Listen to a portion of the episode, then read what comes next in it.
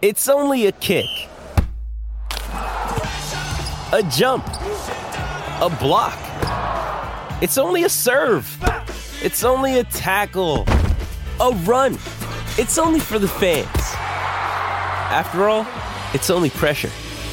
You got this. Adidas.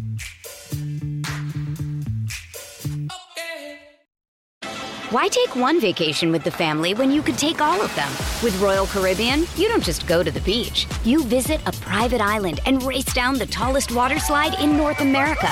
You don't just go for a road trip. You ATV and zip line through the jungle. You don't just go somewhere new. You rappel down waterfalls and discover ancient temples. Because this isn't just any vacation. This is all the vacations. Come seek the Royal Caribbean. Ships Registry Bahamas. Survivor 46 is here, and so is On Fire, the only official Survivor podcast. And we have a twist this season. The winner of Survivor 45, Dee Valladares, will be joining us every week. We're going behind the scenes of the biggest moments, the how and the why things happen, and the strategy and analysis you can only get from someone like me, a Survivor winner. Listen to On Fire, the official Survivor podcast, wherever you get your podcast. This episode is brought to you by Hyperice, the leader in advanced warm up and recovery technology.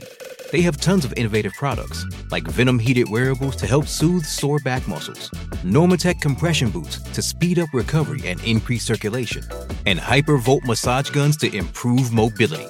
Loved by athletes like Naomi Osaka and Erling Haaland. Try them yourself. Get 10% off your order with the code MOVE at hyperice.com. Panda Surfboards is providing a shiitake for you. One lucky listener on September 1st. Congrats, by the way, to Eric Holland of San Francisco, California, for winning John John Florence's Pyzel Shadow that we gave away last week. And um, so you might be asking, what is a Panda Shiitake? Well, it's the perfect board for the everyman, perfect for the lifelong intermediate. But I'll let shaper Blake Peters tell you all about it. The aim of this board was to make a mid-length shape board or a, a long fish, but keep it, keep the performance built into the board. I don't want this thing to just be straight down the line and not be able to turn. We've got a uh, beak nose up front, blending into a down rail. Having that low rail really allows me to engage into turns and push it hard without being stuck and having too much fun. We have a slight roll V through the entry because of the uh, flat nose rocker. You want to keep this entry rolled, helps cut through the chop and stop any catching. We blend that into single concave under the chest, blending into a double concave starting from about third up the board into a concave V running out the tail. Um, this fin setup really uh, is the forgotten setup. It's a twin fin with two canard fins on the side. These fins are splayed out at a, a more aggressive angle to your main twins. They help initiate your turn. They break the water before it hits the main fin, and basically, what it does is creates a hell of a lot more speed. And the way that it turns, it almost pivots tighter and makes, say, like a, a top turn, makes it more effortless and easy. Everyone that's surfed this so far has been blown away by the amount of performance it has. I've also just made one for my team rider Robbie Rickard for a trip to the Mentawais. He surfed exact same fin setup as this, the, the Twinzer. Surfed it in some pumping conditions as well. And then I've surfed it in anything from waist high San O, and then I've surfed it in some really good hollow beach break conditions. It just allows that early entry. You can surf it in the hollow stuff, just get behind the section and backdoor it, and the things, it's like cheating. It's a super fun board. This is going to be a model that's going to stick around for a long time.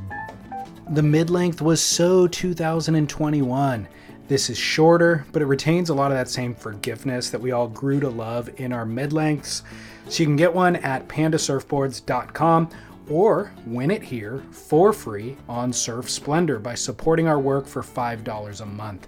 We are listener supported. It keeps us independent and free to do what we want, free to do what you want. And as a thank you for your support, we do these giveaways. SurfSplendorPodcast.com. Click over to support the show. It'll only take you a minute to set up. And in fact, Blake Peters from Panda Surfboards has been a supporter for years now. So it's really high time that we shine this light on him and his incredible work. Thank you, Blake. Thank you, supporters. We will pick one winner at random, as we always do, on the first of the month. So get your support set up anytime before September 1st Pacific Standard Time, and you will be included to win this. Best of luck to all.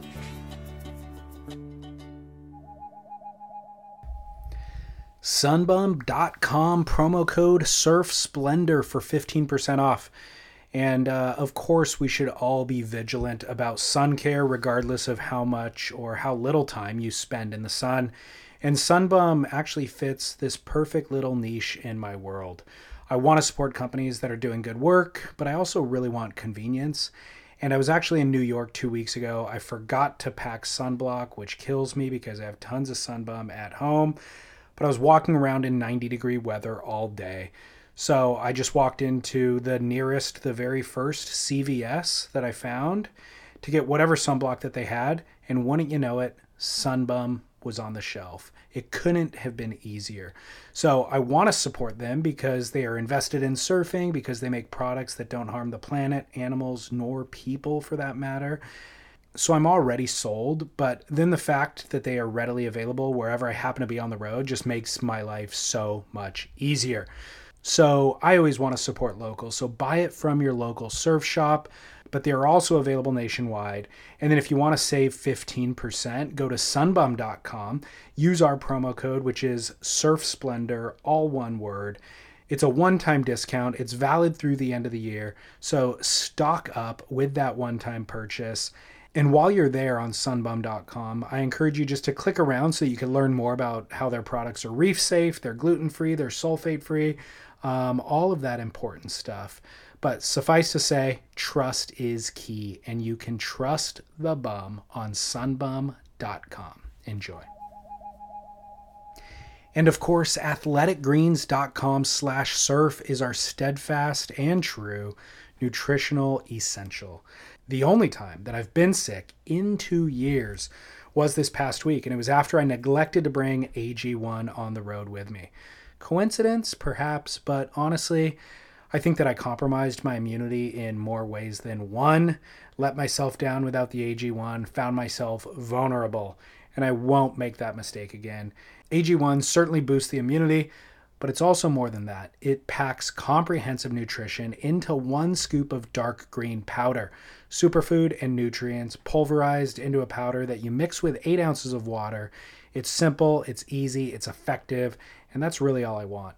It's been a real key component to my health and to my daily brain functioning, key to pumping out all of this content week after week, year after year. So thank you, AG1.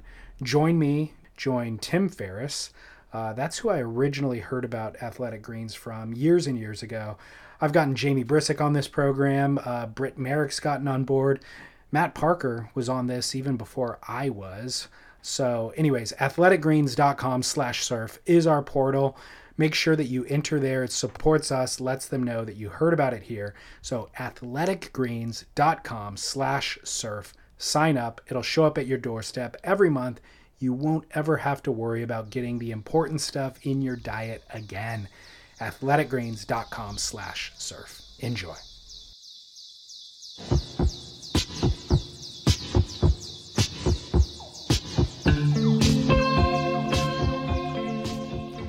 Dario Phillips is our guest today. Dario and I first crossed paths through Quiksilver about 10 years ago.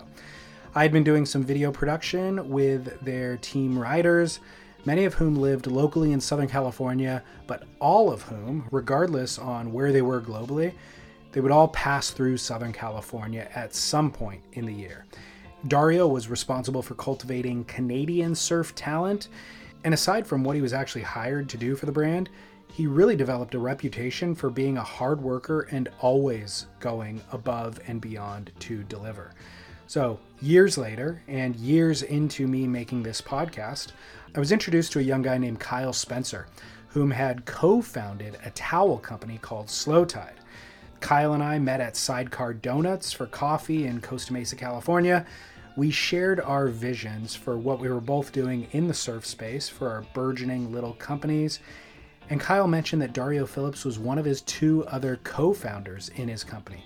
And I immediately knew that that was like jet fuel for Slow Tide and that they would be going places and that I would love just to be associated with them in any capacity going forward. So, the surf world has changed tremendously in the decades since Dario and I first crossed paths. And perhaps because he's based in Canada, he and I had never actually had like an official sit down, uh, getting to know one another conversation. So, when I was outlining this series of podcasts about founders, people who are running companies that service and also contribute to surf culture, I figured that it would actually be a perfect time to get to know Dario and to share that conversation with you. So, without further ado, my name is David Scales for Surf Splendor, and here is my conversation with surf industry stalwart and Slow Tide co founder Dario Phillips. Enjoy.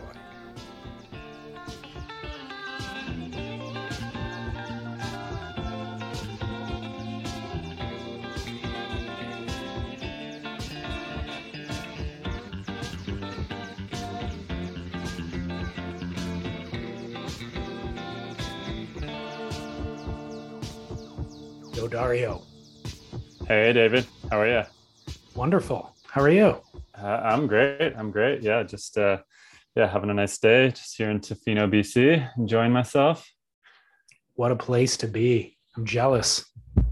Yeah, it really is. I had a little lunch break today, and there was orcas in a pot of orca whales in the inlet. It was uh, kind of magical in the summertime, just like all the wildlife and all the access to nature you have up here. Um, did you grow up there? Uh, I grew up in Vancouver, actually. Um, Okay. Relatively close, but like Tofino, I would consider is like Canada's Hawaii. It's kind of the main place to surf in Canada. Right. Um, so I was drawn here um, through work and just over the years as me getting more into surfing, um, kind of was the spot to be. I guess let's just do it then. Um, I'll give you a proper introduction in post so we can just have this conversation. But I mean, this conversation's long overdue because although we've crossed paths, I don't, don't really know a ton about your background. So kind of eager. yeah, totally, totally. Yeah, stoked to stoked to dive into it. I mean, I haven't really done a lot of these podcasts, but down to just uh, take your lead and and yeah, Yeah, of course. talk Um, casually. So Tell me about your kind of introduction into surfing, where you found surfing, all that sort of stuff. Yeah, so um, I grew up in Vancouver from a super big family, really into just sports in general, kind of competitive family in general, five brothers and one sister. Um, but I was sort of, I guess you could say, the runt of the family. I was got more into like skating primarily to start. Probably when I was 10 years old and really passionate about skating and then snowboarding, where some of my brothers and sisters were into uh, tennis and rugby and more kind of traditional sports, but I was definitely into like the independent type sports. Um, and didn't growing up in Vancouver, there's no no surf in Vancouver. I mean, you get the occasional wind swell, but there's not really surf or surf culture. It's all Vancouver Island. Um, so really didn't get exposed to that till I was like 17, 18. Um, so a little harder. And you're obviously up here, you're a lot colder water. You're wearing a five millimeter wetsuit, a hood, gloves, like you're kind of missioning it. And the wave Yeah. quality isn't exactly high, um, especially when you compare it to other places. Um, so after I graduated high school, I actually did a trip to Australia, which is pretty common for Canadians to like travel the east coast of Australia and like you know backpack along the way um when i got to sydney i bought like a 6-4 dhd and like tried to get into surfing and definitely didn't really know how to surf at the time but met a bunch of super friendly australians and they were had a trip to bali planned and invited me to come along and we did like a boat trip to Samba, Sumbawa, like Nusa Lembongan, and like Wow. way way above my like level. But I guess because my like snowboard and skate background, I didn't really have any fear. It was just like, fuck, let's go for it. Um, definitely got rocked a lot of times. Um, you know, hit the reef, hit the bottom, like broke boards, but um, definitely fell in love with it then and just like saw why people love surfing so much. And then kind of when I came back to Canada, that's really when I like started going to Tofino more and um, yeah, in later years, kind of going to the East Coast and just like exploring more with surfing. I'm apprehensive to hype the surf scene in Tofino. Not that not that I'd be the first. I know like obviously there's pro surfers from there and it's been documented a bit, but what is the surf like there? It seems whenever I've seen it documented, it seems still like a mission to actually score.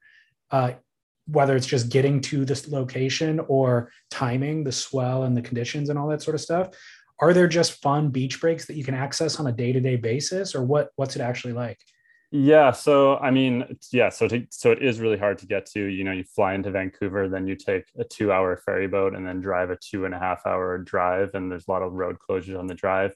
If you're lucky in the in the summertime you can jump on a float plane and get there quickly but doesn't really work for having surfboards and tons of surf gear. So i mean that's part of the reason it becomes less crowded like all of vancouver island in general um, i mean overall the surf quality is not amazing. There's consistent waves all the time. Like i would kind of compare it sometimes to like cox bay to like the huntington cliffs you know? Like there's swell a lot of the time but it's not like high quality waves. Um, and there's not really point breaks or reefs. It's mainly you know beach break unless you're going like boat access spots. Gotcha. Um, but yeah we won't talk too much about those. It's kind of a different different part of it. But um, yeah i mean east coast definitely has more point breaks and better waves nova scotia and those areas but um, yeah it's just it's consistent that's what's nice about it and there's actually like it's a really good surf scene in terms of like the crew and the people. I don't know if this stat is still correct, but I've heard there's more female surfers per capita on Vancouver Island than anywhere else in the world. So it's just like very positive vibes and tons of people in the water and like people aren't really aggro. It's like very friendly, which is really positive. Um, all different types of boards in the water, whether it's mid lengths or long boards or short boards. And um, yeah, just good vibes all around. Seems like when you work that hard for it, it uh, somehow stimulates positive vibes. Like whoever ends up making it to the end totally is kind of part of the part of the brotherhood, you know, or sisterhood. For sure. You're like putting in work. And I think that's like part of it, just like the coldness, knowing that you have like a hot tub to go back to. It's it's definitely gets pretty cold in the wintertime. What is what's the water temp at its warmest? You know what? I don't even know off the top of my head. I mean, I get down to a three two in the summertime. Um, okay. Three two. Like I like wearing like that three two hooded suit, which is like pretty nice. Just when you do duck dives, you don't get like the ice cream brain freeze. Right. Um, but yeah, summertime warms up, but it's still still crispy, and I like that. It's like you know you feel energized and refreshed. Even the wave sucks. It's about just getting in the water and having a good time. And you know sometimes you're not getting waves. You just like I kind of use it as a form of meditation, really, just to get away from the distractions of everyday life. Totally. Um, Uh, so how often do you surf? Um, see, wintertime every day, summertime a little bit less. Um, but yeah, at least jump in the water for, you know, I'm kind of a short, like I'll drop my kids off at school and go for, you know, 45 minutes, like quick power surfs, unless there's like a proper swell. But um, yeah, the surf is really close to my house. Um, and then I have like a couple jet skis and had a boat until it sank and kind of can go to like different boat access spots too. How, how did it sink? Uh, just some, yeah, essentially tied up to the wrong spot, super high tides, flipped it, and uh, yeah, kind of some bad luck. But the hull's good, but the the, the motor is completely toast. Um, Okay. But I've kind of I've kind of moved on to to Sea-Doos recently. We do all the towels for Sea-Doo, um, and they've kind of loaned me a couple for a couple some photo shoots, and it's been just amazing exploring with those things. It's like motorcycles of the sea. Totally. Um, Wow. Um, let's talk about your background professionally. What did you study and where did you go to school? Yeah, I studied marketing. I mean, I didn't have like a traditional. I was always entrepreneurial growing up. Um, was always kind of like hustling, whether it's when I was super young, like selling baseball cards and selling firecrackers, and then like working tons of different types of jobs, from doing concrete to painting to DJing. Like traveled a ton, um, but then went to like a community college called Kwantlen College, and then Concordia University in Montreal. Um, studied marketing and economics out there, and then moved to New York for a, for a year. And at that point in my life, I was really passionate about skateboarding, and still am. Skate skate probably just as much as I surf. Um, and moved to Barcelona for a year to really skate and travel.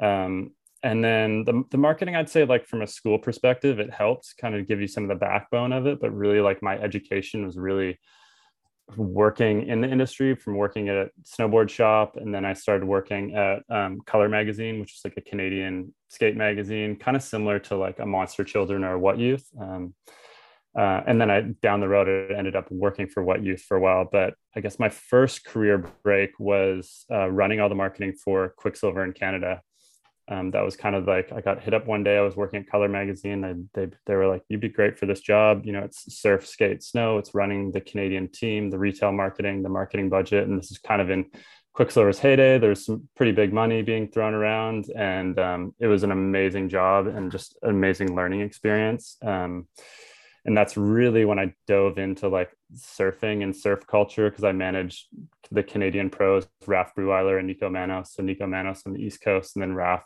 I consider him like the godfather of Canadian surfing, and just kind of one of my role models in general, like from camp- camping and fishing to just pioneering all the surf spots up here. Um, so I got to spend a lot of time with those guys and just like promoting Quiksilver, but then also promoting like cold water surfing and, and cold water wetsuits. And I think that stood out to some of the executives at Quiksilver down in Huntington. They're like, oh, this, this guy Dario in Canada, he's like kind of making a name and really pushing cold water surfing and kind of doing a lot with a little um, and as a canadian like you always want to like california is like the pinnacle. Like how can you get like you make you hit your cap pretty quickly in, in marketing or especially in action sports in canada. So um, i eventually got promoted and moved down to the us to be the america's marketing director. Um, which is a really cool experience, but also just very hectic because it was at the same time when Quiksilver had mass, massive athlete cuts. They cut like 170 athletes in a day. I had to cut the whole like Canadian team. My boss left. Like it was so chaotic and just like pretty emotional too when you spent that much time like working with athletes and developing them and you're your friends. And then like it's sort of was just a job for me but i was still passionate about it. And you had to like cut them be like it wasn't really our decision. Like the ceo came on board and said hey we're cutting 170 guys. And that that definitely hurt. Um, but yeah i ended up still moving down to the us and stayed with quiksilver for a while. And then um, had some friends over at HUF footwear which is a skateboard brand um, and moved over to HUF. And HUF at the time was kind of diving into surf a little bit, we had signed um, Craig Anderson and sponsored Cluster, which was one of Kai Neville's films, and we did a massive premiere at the Ace Hotel downtown LA, and like jam-packed house. Like people to this day said it was like one of the best surf premieres. Like tons of celebrities there, just a wild night in general, and such an amazing venue.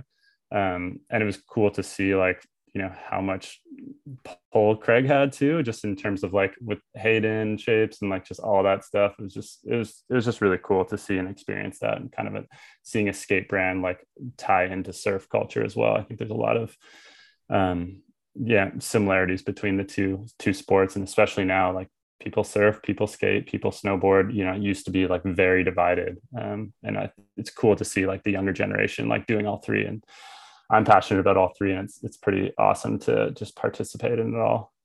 Yeah, let's go back to the early Quiksilver days. Um, what year was that big layoff? 2011, maybe. No, I think it was like 2013, I believe. Yeah, around okay, so 2013. When, when did you start with them in Canada? Uh, I started with Quiksilver in 2010. Yeah. Okay. Yeah yeah right okay. around right just after the vancouver olympics. Um yeah and it was cool. Like i mean just and there was a heyday time at that point too. Like one of my mentors was tom holbrook who was like the executive vice president of sales at quiksilver. He was the first salesman um, for the brand. And he was really into Canada as well. So he'd come up here a bunch and just his his role was really just relationship building, which I learned a lot from. It just shows how important relationships are in the industry and treating people with respect and you know treating accounts fairly, but treating riders fairly. And it was just really cool to have someone like that. Um, I mean, the story is I think Bob McKnight hired him at the cannery in Newport Beach. They were like friends back in the day, and like the contract that like was swallowed by a napkin or something like I signed the sales contract and like Tom Tom swallowed it. I don't know if that's true, but I remember hearing some stories like that. But yeah, Tom's an epic guy and just rad to have like mentors like that in the industry that I still connect with and just like get feedback from on my brand. But um, yeah, there's some great people in the industry, and um, yeah.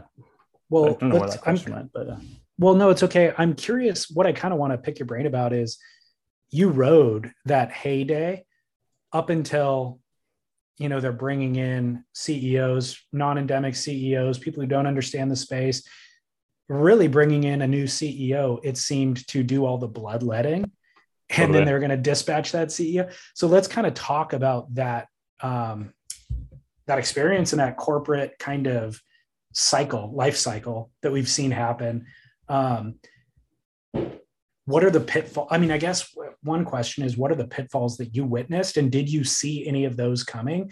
Like in the heyday when you have that many team riders, I don't even know, what'd you say, 150 that they ended up cutting? I think they cut 170. I mean, at the time I wasn't responsible for the I was more responsible for the Canadian ones and I was being promoted to be responsible for some of the the bigger global or America's athletes. But yeah, I mean, that was a massive cut. And to be honest, yeah, there was too many athletes like at the end of the day like you don't need that many but to like do it so abruptly and the way they achieved it um you know bringing in that ceo and just like making these huge cuts. I mean the biggest thing for me that hurt was just like the skate program in general. It was like oh skateboarding's not bringing any sales. Like we're cutting the entire program. And it was like okay well you know skate's a huge part of the culture and drive does drive sales and that drives brand awareness and makes a brand cool and is authentic to the culture. And if you just like cut that, now you're like a surf snowboard brand. And yeah. Um, Did you when when you had that team and they like you said they had a lot of money to throw around and all that, did it seem prudent to you to throw that money around and to or did it seem like gosh, this feels a little too good to be true? I mean, they were doing a huge amount of sales too. Like you still saw it. It was hard to say though if like the core was actually using the products like was that marketing really working? Like from quiksilver was a massive brand doing a massive amount of sales but was like the core surf marketing and core surf team really reflecting the sales? Hard to say but i can say on a specific experience with raf like the canadian rider up here in tofino like he was cut his salary wasn't massive and the sales were way bigger than what his salary was and the sales just dropped to nothing because everyone here supported him. So if they were going to cut the athlete okay they're cutting the brand in general. So it's just not worth it from a tactical sp- perspective and, and that's part of the reason like regional athletes are so important especially if they're like tied to a unique um, unique zone. Um, you just you got to support them. I remember uh, kind of assessing that big cut, especially with Quiksilver. And my thought was, I, I think you need one or two big global, you know, Kelly Slater, Julian Wilson, maybe. And then you need the regional guys that are not making that much money, whose salaries you can justify kind of much more directly. You can see how many sales are coming in through those accounts and pay them accordingly it's all the mid-tier guys. You know, totally. it's it's everybody that ends up in the middle, kind of couple hundred thousand bucks a year times 50. Totally.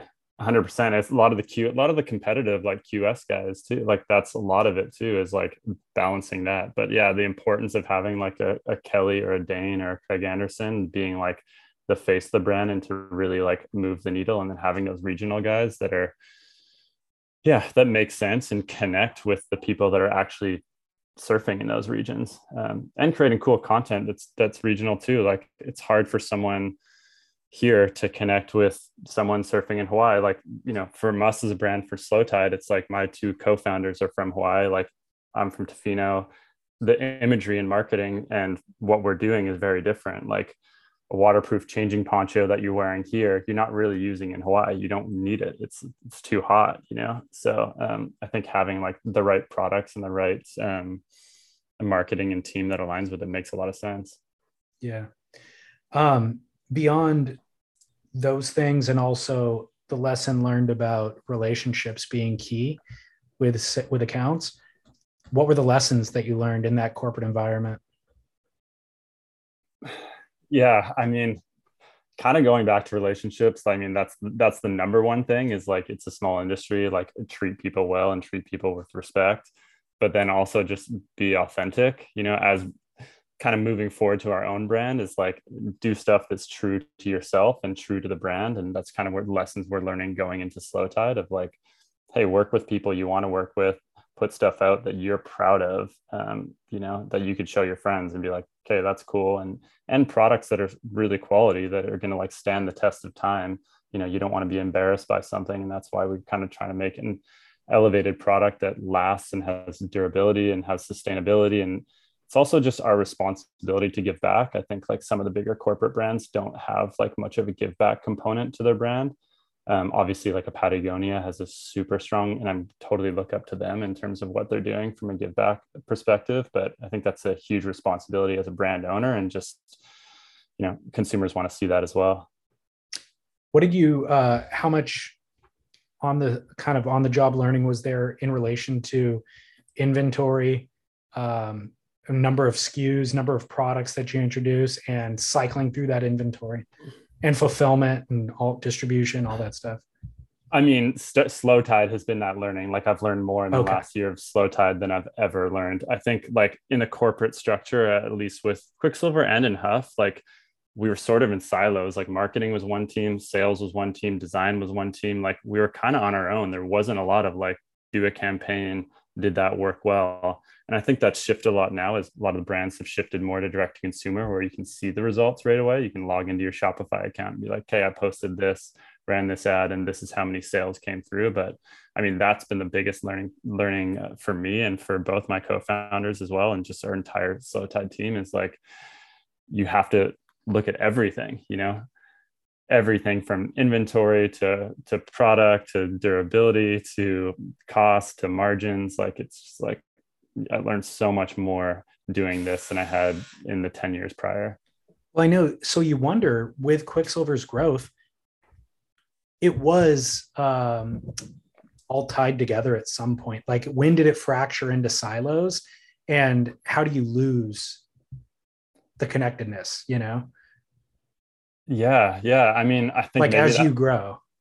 Yeah, I, I, that might have been before my time, but I think there's somebody who said is like be, when you get that big, it's challenging. You know, it gets a lot harder to like when you're small. It's like you have visibility on everything. Mm-hmm. You know, mm-hmm. we have a small team at Slow Tide, and it's like when you I assume when you get to you know two three hundred staff, people do silo more, and it's hard to like have that intercompany communication and have sales tied with marketing and um, you know, I think it's it's challenging. I haven't seen anyone or worked with a company that's done it perfectly yet. That's for sure. Well, I wonder. I think about because I interview various people or just kind of pay attention to brands in the surf space. I wonder what the right size is for a company um, who's selling maybe textiles, clothing, or towels, or whatever it is, where you know you're still um, contributing something meaningful. You're not adding to bulk or waste or anything like that, but you're profitable. Everybody makes a living, and there's not a lot of redundancy. And so I don't know where that number is. You know, it, it's hard to hit profitability when you're too small. It's easy to have too much waste when you're too big. So I'm curious where that is in the middle. And you're also still meaningful in the space. You know, you have relevance to the core you are influencing all that sort of stuff. Yeah i wonder what that i mean that's that's a challenge. I think we're trying to figure that as ourselves. I mean we're still continuously growing and still trying to hit that target mark but i think yeah who has that perfect balance? Yeah and, and how do you stay the other thing is how do you stay there? Because i think quiksilver hit it billabong hit it and then they run past it as fast as possible when opportunities present themselves. And um, it's interesting to see some of those people like yourself come out of those environments and kind of take an inventory on what was good, what was bad, and then build these companies based on those lessons learned.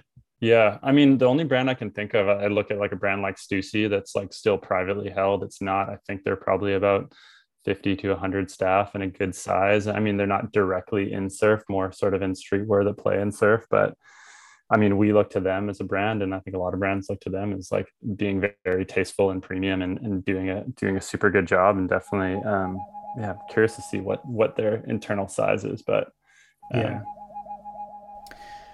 Florence Marine X for all of your adventure needs. We know that John John Florence is injured and not competing in CT events right now, but do you really think he's just sitting at home on the sofa? Of course he isn't. He's taking advantage of this rare time off by doing something that he was probably reserving for retirement. He's sailing to parts unknown. Here we are, day nine. Yesterday was a big day for the crew. We got to cross the equator, and today we are anchored in some flat water on a remote atoll in the South Pacific to do some boat servicing, and the wildlife looks incredible. And we're gonna go take a look around. This first leg of John John's trip covers over 3,000 miles in two weeks. He's got boards with him on board that sailboat, and you can track his entire journey on Instagram. He's posting little daily clips, but he's got a camera crew with him, so I think that he will be producing something of a much greater scale for the future as well. But you'll also see that he's wearing slash testing all of the gear that you can grab on florencemarinex.com. Those UPF sun protected rash guards, uh, weatherproof jackets, board shorts, North Shore tested and now being put through the paces in the middle of nowhere on the high seas. So follow his journeys on Instagram and then, of course, grab all of your adventure needs on florencemarinex.com. Enjoy. Win a surfboard, any board of your choosing from realwatersports.com on September 13th.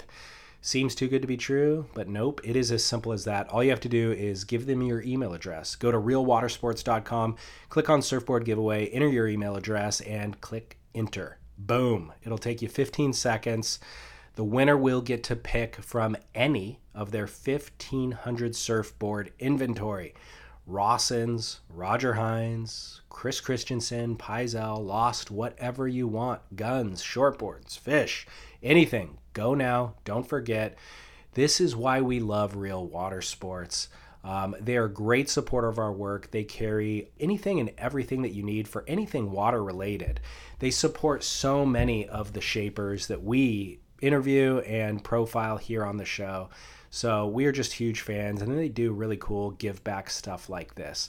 So why would you go anywhere else? Get a new surfboard, potentially for free at realwatersports.com. Enjoy. Hiring for a small business is critical. It's imperative that you find a highly qualified professional to treat and grow your business with the same care and detail that you do. LinkedIn Jobs will be your next big unlock.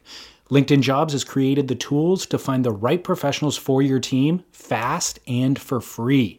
Everybody is already on LinkedIn with their resume and their references. So the fact that LinkedIn built a hiring platform to connect the dots between everything is simple genius. It's way more sophisticated than a job board.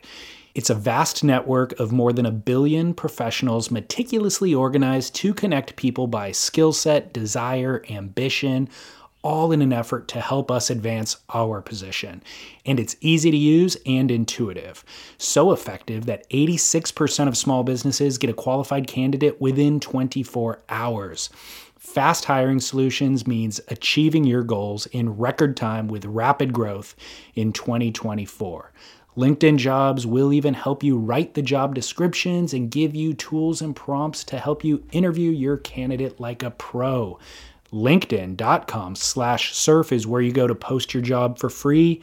Yes, totally free. And you can let the world's largest social network of business professionals work to connect you with the ideal candidate to help you grow your business. That is linkedin.com slash surf to post your job for free.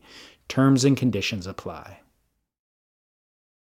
Why take one vacation with the family when you could take all of them? With Royal Caribbean, you don't just go to the beach. You visit a private island and race down the tallest water slide in North America. You don't just go for a road trip. You ATV and zip line through the jungle. You don't just go somewhere new. You rappel down waterfalls and discover ancient temples. Because this isn't just any vacation. This is all the vacations. Come seek the Royal Caribbean. Ships Registry Bahamas. Hey, it's Kaley Cuoco for Priceline. Ready to go to your happy place for a happy price? Well, why didn't you say so? Just download the Priceline app right now and save up to 60% on hotels. So, whether it's Cousin Kevin's Kazoo concert in Kansas City, go Kevin, or Becky's Bachelorette Bash in Bermuda, you never have to miss a trip ever again. So, download the Priceline app today. Your savings are waiting. Go to your happy place for a happy price. Go to your happy price, Priceline. This episode is brought to you by Pepsi Wild Cherry. Pepsi Wild Cherry is bursting with delicious cherry flavor and a sweet, crisp taste that gives you more to go wild for. Getting wild may look different these days, but whether it's opting for a solo Friday binge watch or a big night out, everyone can indulge in their wild side with Pepsi Wild Cherry. Also available in Zero Sugar. So grab a Pepsi Wild Cherry and get wild.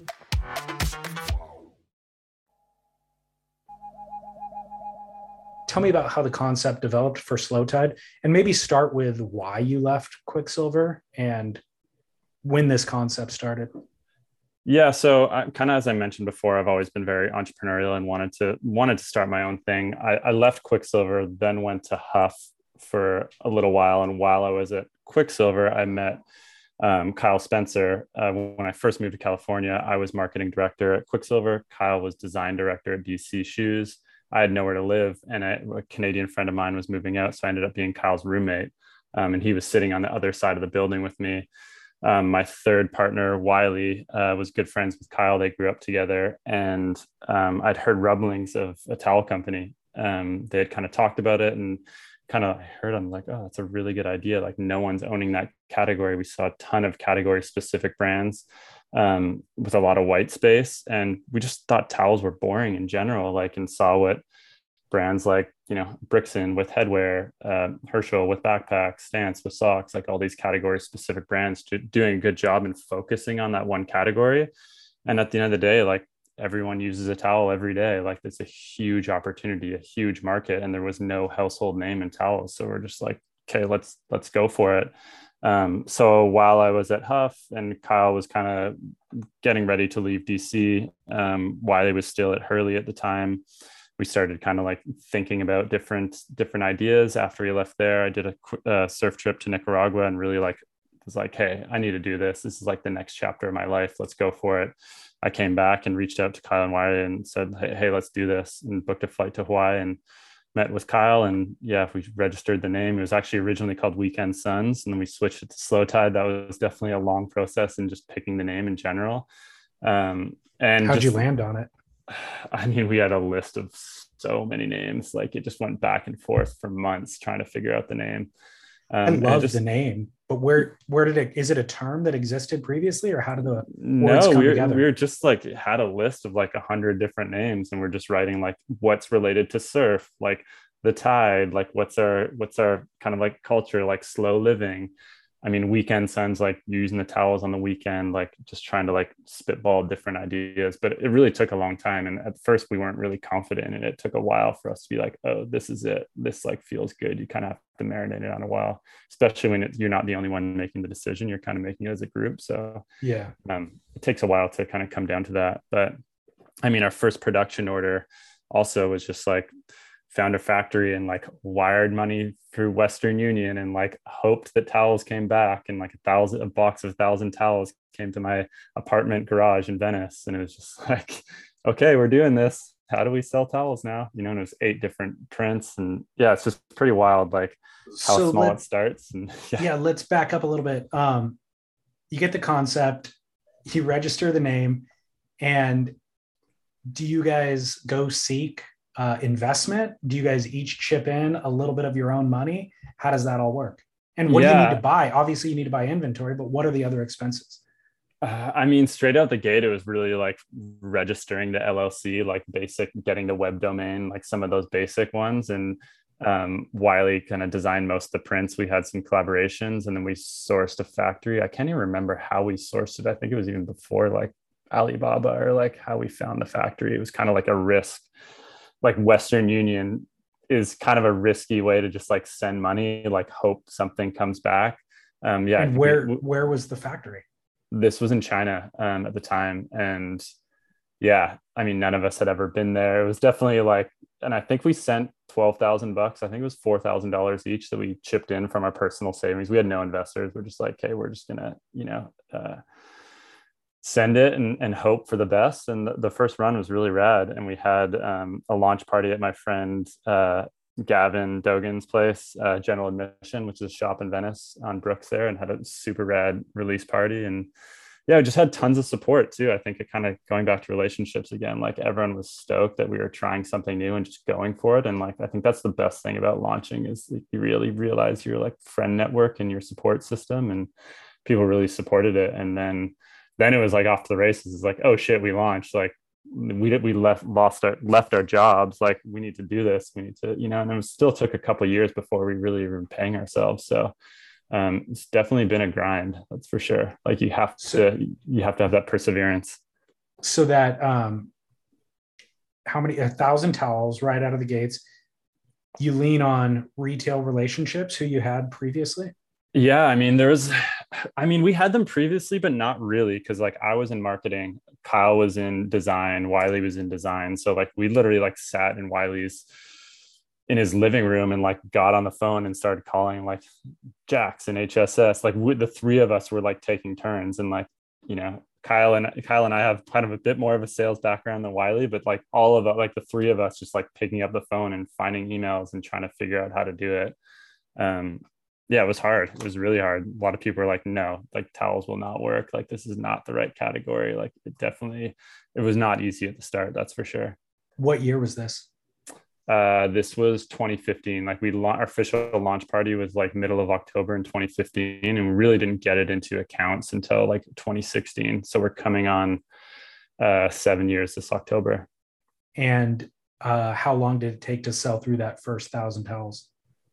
You know what? It didn't take that long. I think it was probably like two to three months. Like it was relatively okay. quick. Um, okay. Quicker than we expected. Got it.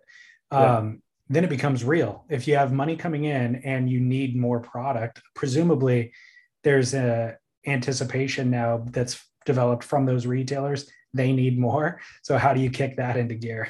For, and do you sure. bring on investment? Yeah, and and we actually did have like we launched a like because my background is marketing. A lot of my connections were in the media pl- publications, and we had like a a press release from uh, Transworld Business of like you know these three guys launched slow tide like new categories new category in the towel space and we had an investor reach out and actually uh, make an early investment um, which has been like it was it was a small amount of money but it was still like really rad to have that support and belief of like hey you guys can do this. And having someone that's done it before was super helpful just to kind of give us that confidence and say like oh yeah we can do this you know? Um, and at this point like it's our baby. Like failure is not an option. Like when you're this dedicated and this passionate about it it's it's really great. And the fact that the three myself and the co-founders are all in the same boat and like we're pretty much married you know? It's like talk yeah. there's a lot of ups and downs um talk to each other every day and it's but it's cool that we're like people are amazed hey you guys are still friends you're still doing it we still surf together and have a great time and yeah there's arguments for sure but um overall like we've all got the same goal so um, super excited to be aligned with them on that. Yeah that's amazing. Uh, so i presumed i guess that the original concept was direct to consumer. So i'm surprised to hear that it actually was through retail yeah, no, because like our backgrounds, like we always grew up working in surf shops, you know, and that's where we would shop. Like that was, and that's kind of like saved us throughout the years is having this omni channel presence and not being like, hey, we're not just a direct to consumer brand. Like we want to be, we want to support wholesale and want to be found in wholesale. And when you buy a wetsuit, you go and buy a slow tide poncho or a towel. Like surfers are using all these things at the same time. So it don't just want to um, be on the web and, yeah, I think it's really important to have that balance. Yeah. Um, it's just right when you guys launched, it seemed like there was a lot of other brands who launched uh, that really took advantage of maybe it's Shopify or third party fulfillment or whatever it is. These kind of things that were huge investments previously that were only accessible to corporations were unlocked for smaller brands. And so it seemed to really just uh, a lot of small brands exploded with that fulfillment situation, you know? For sure, it definitely made it easier. I mean, at the end of the day, like building a website now is not very difficult. Like there's Right. a lot of things that the barriers to entry have gotten a lot easier. I think the hardest thing now is to stand apart. You know, how do you stand out and how do you be authentic and how do you be the real brand and the one that's, you know, long lasting? Um, that that's the challenge, you know, because yeah, the, there are way less barriers to entry. So I'm curious to hear a little bit about how the business is structured. Is there um, a headquarters? Does everything ship from the same location when people order it from around the world? Do you guys all work remotely? And uh, tell me about the company itself. Yeah, so we have a headquarters uh, in Costa Mesa on 17th Street, um, right by um, Surfside and Almond Surfboards. So kind of like right in the mix. Um, really great location. Myself, I live part time or most of the time in uh, Tofino, BC, or kind of did starting the pandemic. Prior to that, I was in California for eight years. Um, my co-founder Kyle is on the North Shore of Oahu, uh, primarily most of the time, and then uh, third co-founder Wiley's on the North Shore of Maui. Um, most of our staff is Southern California based, but they come into the office like one or two days a week. Um, and when we're all in California, we come into the office and like find it really important to like have those days together and have you know staff retreats and go do fun things and really like bond as a team. But we're pretty remote generally as a company. Like, you know, we've got staff, hey, you want to go work from Hawaii for a month, go for it. You want to go to the East Coast and work for a month, no problem. Like that's and I think that's the way to go, you know, at the end of the day, like you need to let people uh, live where they want to live. And most of the time it's, you know, email, Zoom calls, and especially like going through the pandemic, like we had to do that. That wasn't a choice. And people don't want to go back.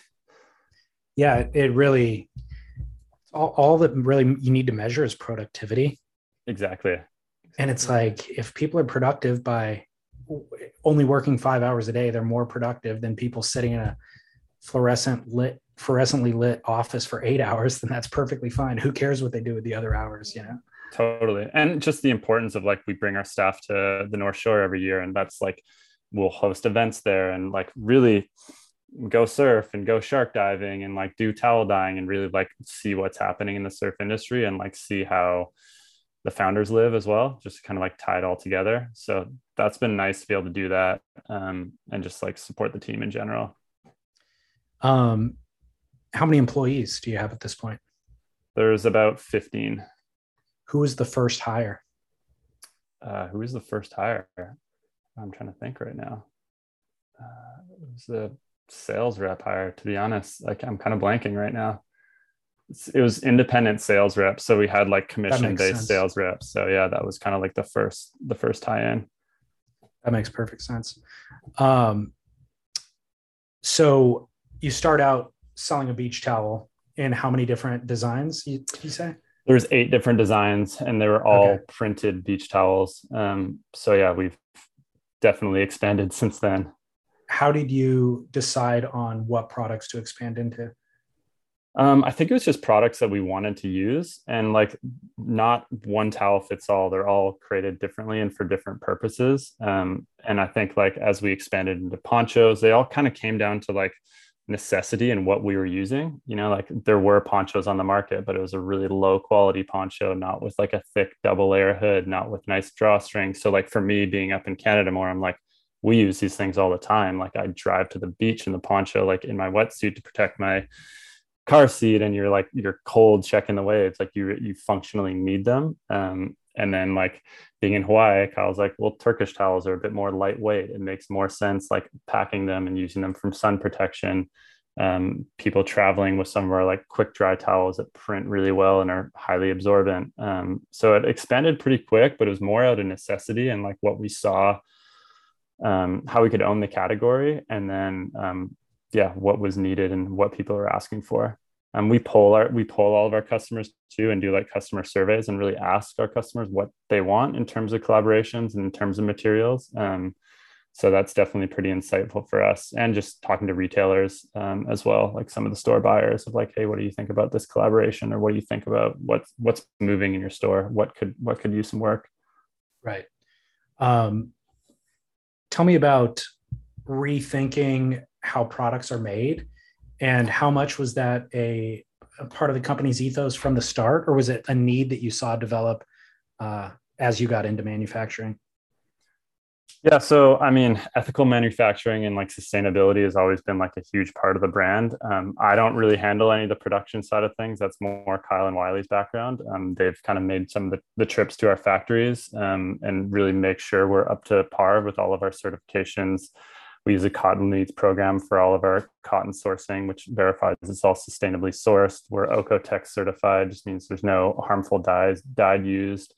All of our um, our uh, quick dry materials are made from uh, post-consumer waste so like recycled materials. So um, it's definitely a huge part of the brand and i think the biggest part of our sustainability is you know the, they're really high quality so they're longer lasting so you actually don't need to buy as many you know? It's like our towels last a lot longer. I still see friends and people on the beach that have towels from our launch from 2015 and that like makes me super proud to be like wow like that print still looks good and they're still using it. And you know it's seven years later and that's that's not common with a lot of products. Um, so no, it, it, makes us like very excited. I mean it somewhat can be challenging from a business perspective. So you know if someone's going to buy a poncho like they've got it for a while and don't really need to replace it. But um, yeah i mean it makes us really proud to like see that our products standing the test of time. I mean if they're happy with the poncho they won't replace it but they'll come back and buy bath towels yeah exactly exactly. And that's kind of why we're like looking to yeah different channels the home in general and you know what other towels and other products. And just i mean our brand is really associated with coastal living and taking something that you use every day and turning it into a functional piece of art that that, that lasts. So like what are those other categories that tie into that that we haven't done yet? I mean people ask us all the time like hey you should do like hats umbrellas chairs like all these other things. And we're like no, we're we got so much room to grow in the towel category. At the end of the day, like there's there's still not really like we want to be that household name of towels. So yeah, um, I'm curious about biggest missteps as a company thus far.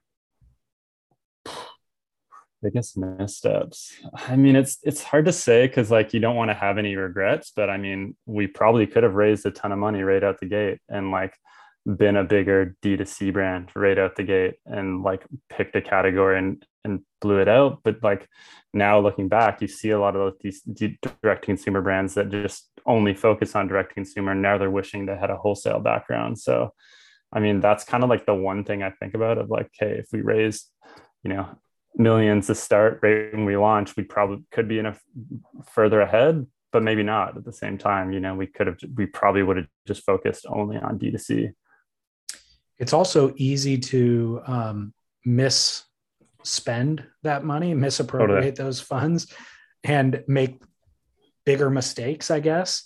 Totally. And if you're not if you're not taking on that investment, you're really running lean, and you have to do things correctly, you know, or profitably, I should say.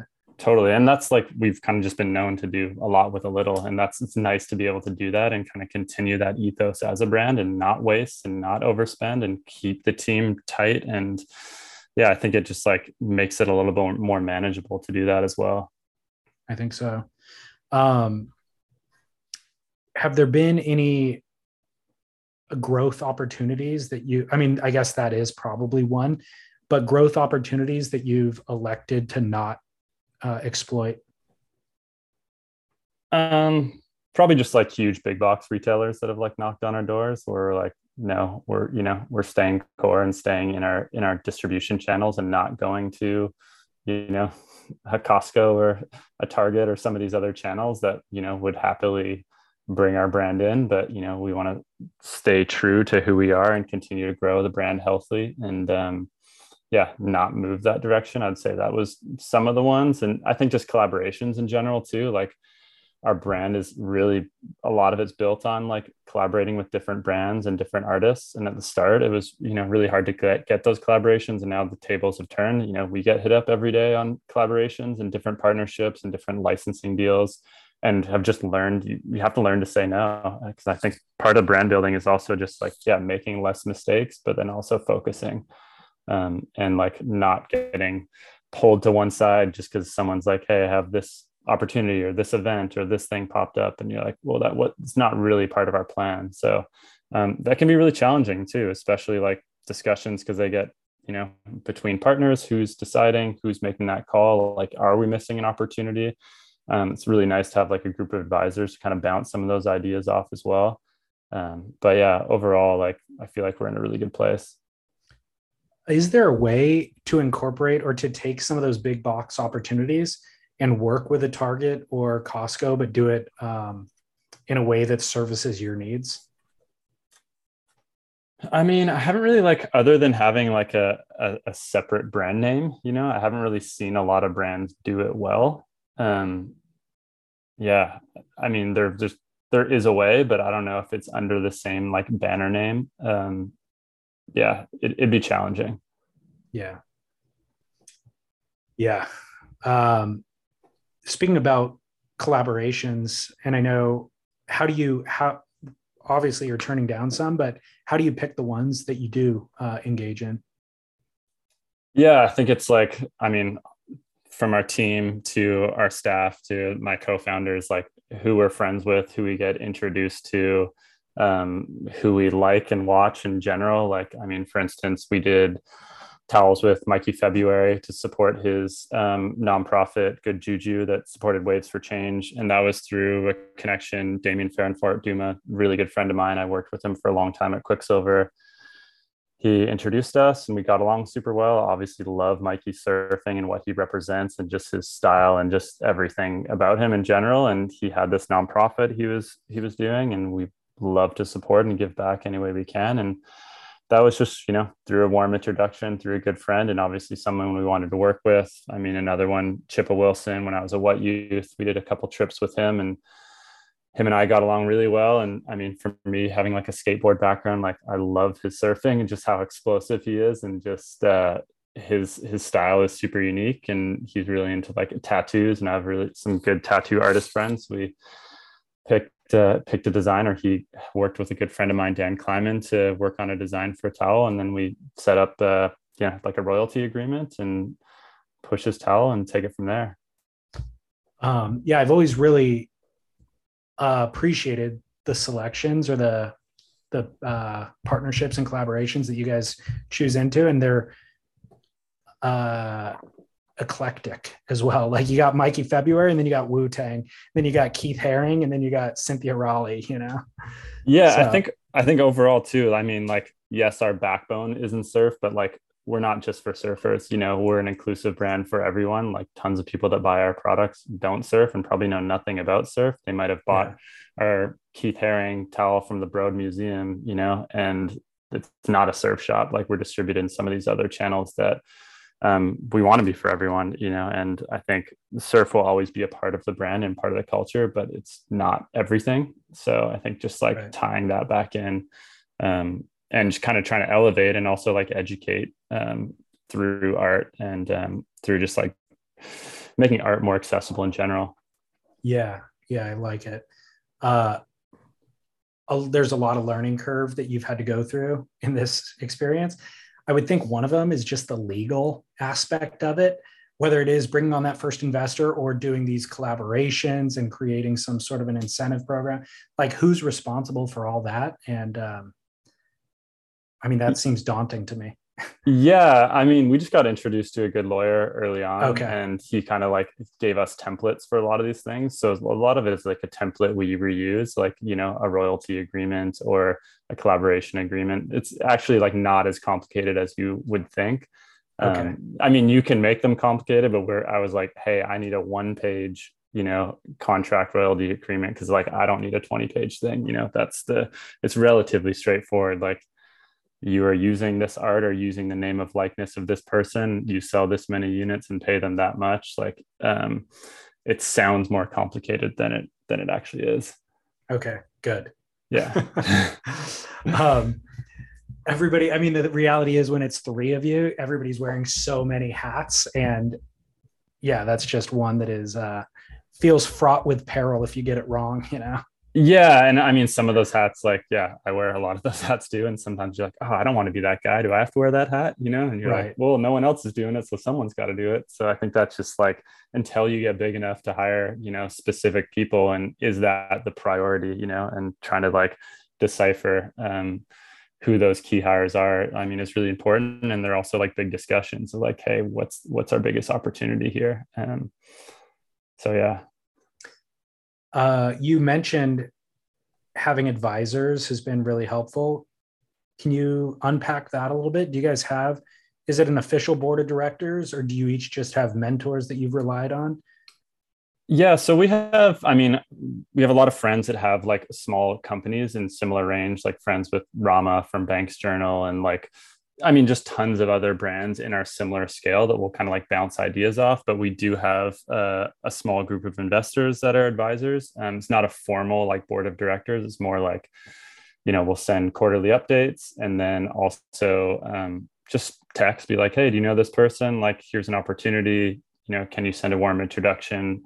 pretty casual in general but i mean there are like bigger decisions where we'll bring them together as a group and say hey we're thinking about doing this what are your thoughts um, and i think it's super valuable i mean sometimes you have to take them with a grain of salt because at the end of the day it's our company and three of us like we need to give ourselves confidence a lot sometimes we don't give ourselves enough confidence it's like hey we've gotten this far um, you know, seven years, the three of us like really running it. And I think, yeah, we need to give ourselves a little bit credit. And I don't think we do that enough, but I think it's important as an entrepreneur too, just to be like, you got this, like it's, it's doable.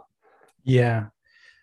Um, for listeners who are feeling the entrepreneurial inspiration and maybe have an idea or a concept, I should have asked you this question earlier. You mentioned um, you guys were able to pay yourself at a certain point how do you exist for a couple of years without paying yourself? I mean, you don't spend a lot. You're, pretty frugal, but I mean, we had decent jobs beforehand, so we're able to like we were all in, you know, the action sports at like director, executive level. So I think all of us were able to like have a little bit of savings.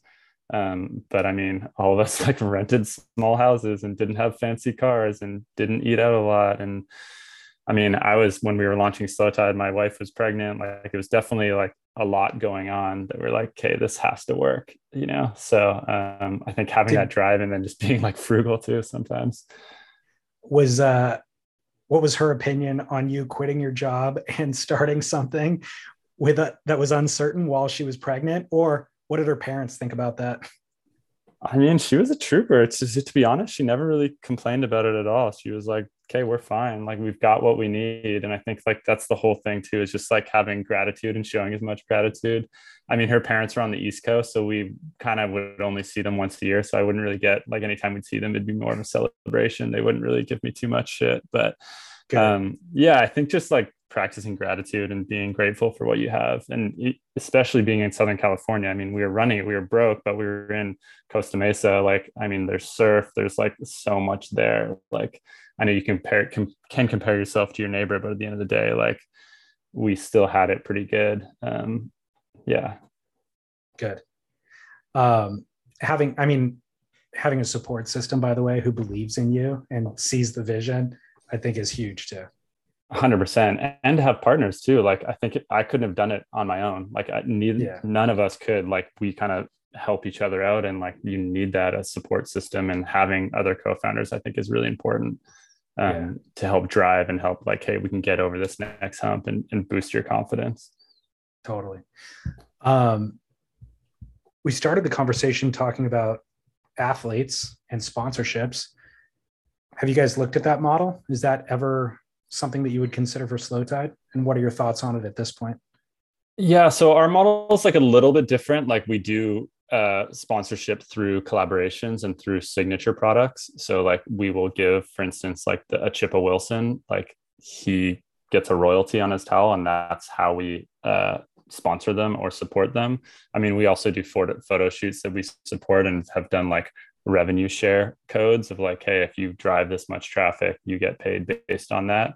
Um, and it, I feel like it just makes sense and it's pretty fair. I mean, it's harder with an athlete, but for artists and brands, it's like, hey, if it does well, we all work together. We all we all make money. It all makes sense. Um, but I mean, we do a lot of like seeding and gifting to like core surf and to core um, retailers, and that's like definitely a big thing. But I think like putting an athlete on a specific salary I, it's hard to say if that'll ever be ever make sense for us do you think with your experience elsewhere is it equitable for anybody?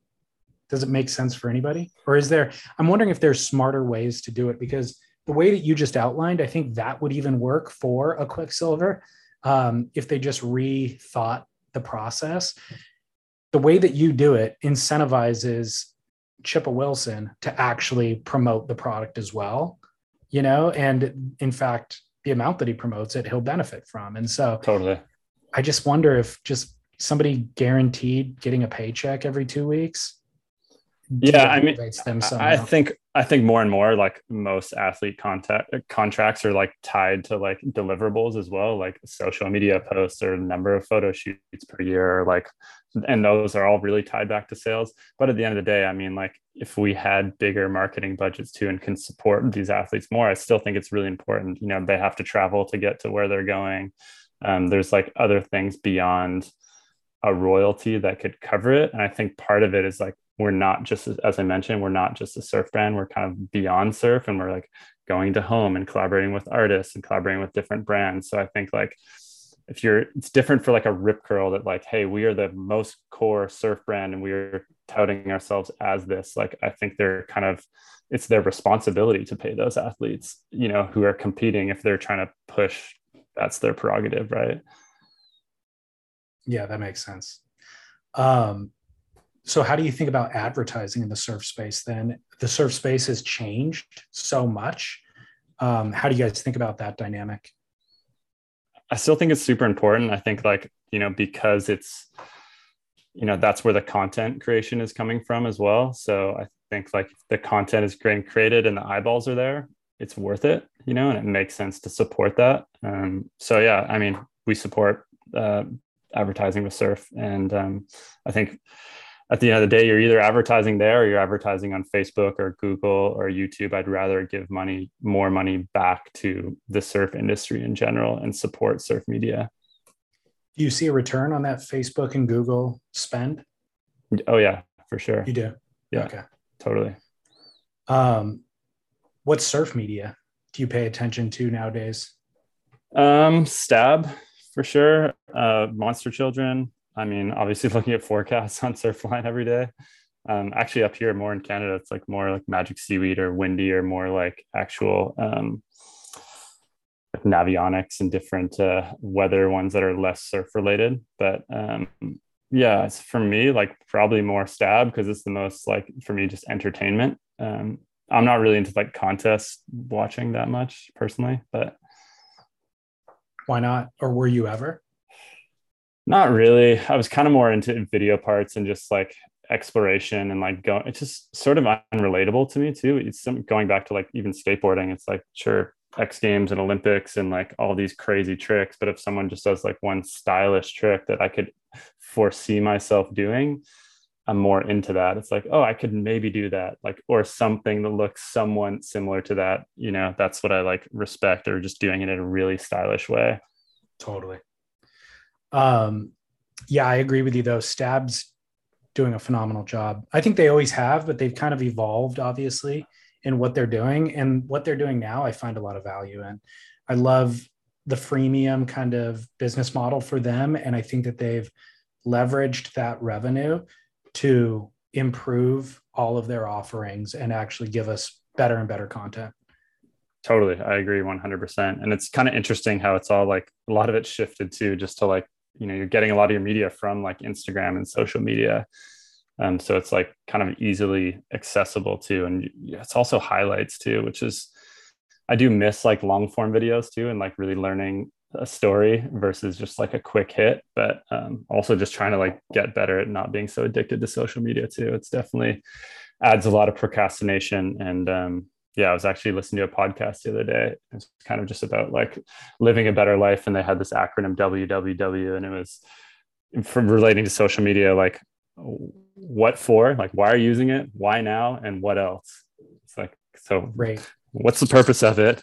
Why are you looking at it right now? Is it midnight? Like you, and what else could you be doing? Getting a good sleep you know like or hanging with your kids or going surfing? And I, i've been trying to think about that more and more as i like look at social media. I'm like okay what for why now what else i i really haven't been using it uh, for maybe six months now i'll open it up and scroll occasionally but i haven't been posting at all and even the scroll i do not get nearly as much value out of it as I used to, and hardly any entertainment anymore Mhm. either, you know?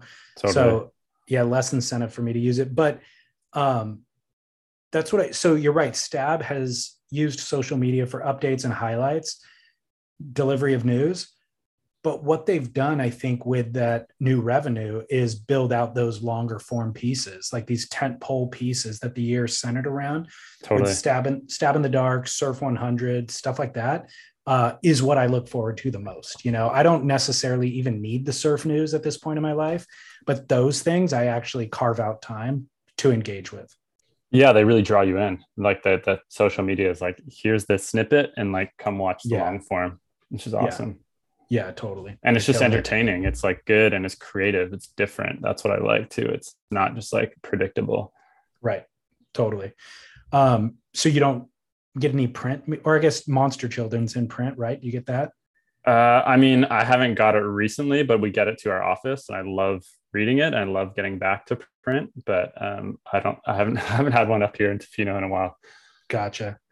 Um, I'm curious what up and comer are there any up and coming surfers we should know about in Tofino? Um, well, Raf Bruhwiler's son, Shay Bruhwiler, absolutely rips. Um, he's been shredding. And How old is he?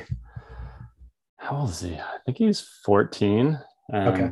Yeah, he's shredding. He skates really well as well. And he's like, I mean, his dad's an absolute legend. So, you know, he just went down to the Rip Curl contest. It's like the Grom search they had in Huntington Beach. Um, went down there and yeah, it's just cool to see like people from up here um, shredding. Also, Reed Platinius, um, another surfer, both Rip Curl guys from Tofino, but shredding and and competing. And um, I mean, we saw Pete DeVries up here who absolutely crushes it. No one can really compete with him uh, in the waves up here. Um, but there's not really like they have the Rip Curl Pro contest uh, every year. They used to have the Cold Water Classic, but there's not a lot of contests up here. It's more like photography and video. Yeah, totally. Um, final question is whose boards are you riding? I have mainly Channel Islands boards, and I like, I have what do I have? The like Mikey Feb twin pin, Fishbeard, a lot of like twin fins, and I've I've realized I need to get back to surfing thrusters. I did a trip with a couple buddies a little while ago and did some board swaps, and I'm like, oh, that's why my turns are so slow, and just like I don't know, it's kind of I've been surfing yeah, quads and twin fins and like fishes for a while. I mean, the waves are a lot mushier here too, so you kind of need that extra volume and something that goes a little faster. But um, I need to get back to surfing thrusters to try to like turn a little more vertical. And I mean, from the back background in skating, I like boards that are really short and trying to like hack and just do things. Like, not that I could surf anything like Chippa Wilson, but I wish I could. Right. I like that What- style of surfing.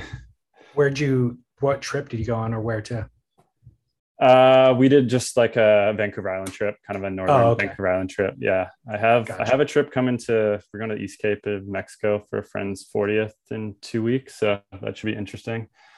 Um, It's gonna be pretty warm down there. I don't know what I'm gonna do about my pale Canadian skin. Just like layer it up. Uh, bring a Turkish towel, Yeah, exactly, exactly.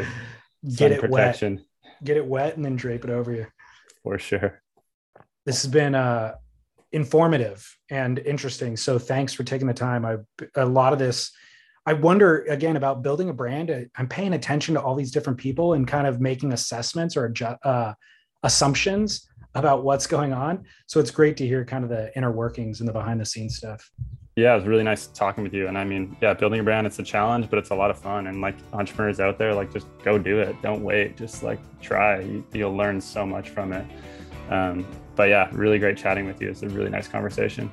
You guys have done such a good job too, by the way. I'm always rooting for you, but when I see kind of the way that you're evolving each year, I'm always impressed by the decisions being made.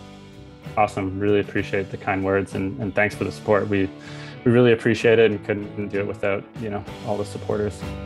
Right on. All right. Thanks, Dario. Appreciate it. Have a great afternoon. All right. Talk to you soon. Bye. Bye. You'll always have smokes if you always give buckets of love. Like Lil Sad Tad was living on Beatles and drugs. He had a blue-eyed love, but lived an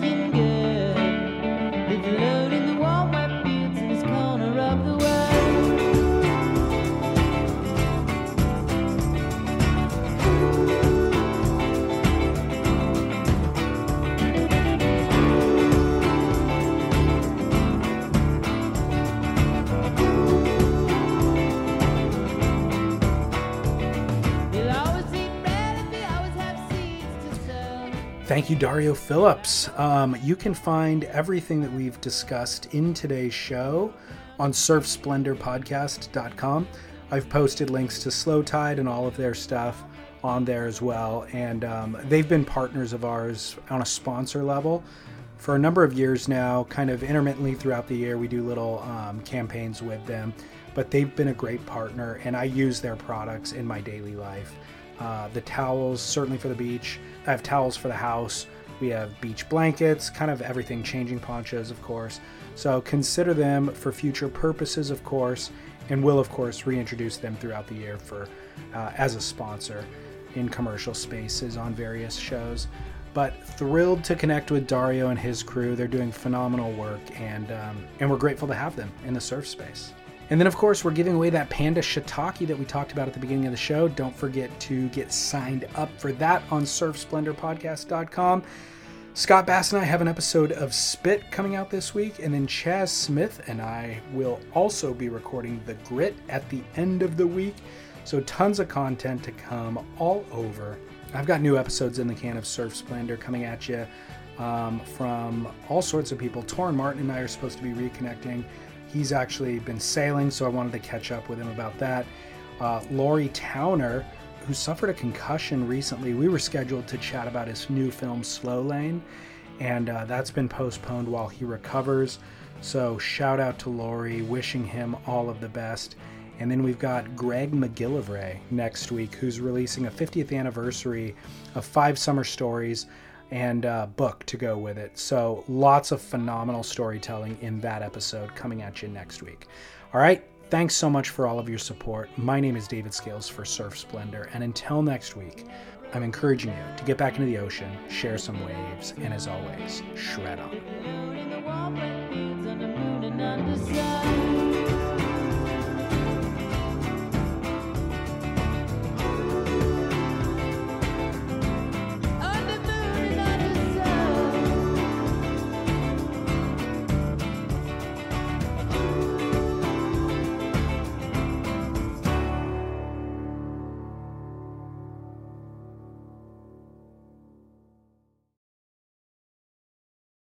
And don't forget to post your job for free at linkedin.com slash surf. That's linkedin.com slash surf to post your job for free. Terms and conditions apply. Ah, mmm. The first taste of rare bourbon you finally got your hands on. That's nice. At caskers.com, we make this experience easy. Caskers is a one stop spirit curator with an impressive selection of exclusive, sought after, rare, and household names in the realm of premium spirits and champagne. Discover the top flavors of the year now by going to caskers.com and using code WELCOME10 for $10 off your first purchase. Get $10 off your first purchase with code WELCOME10 at caskers.com.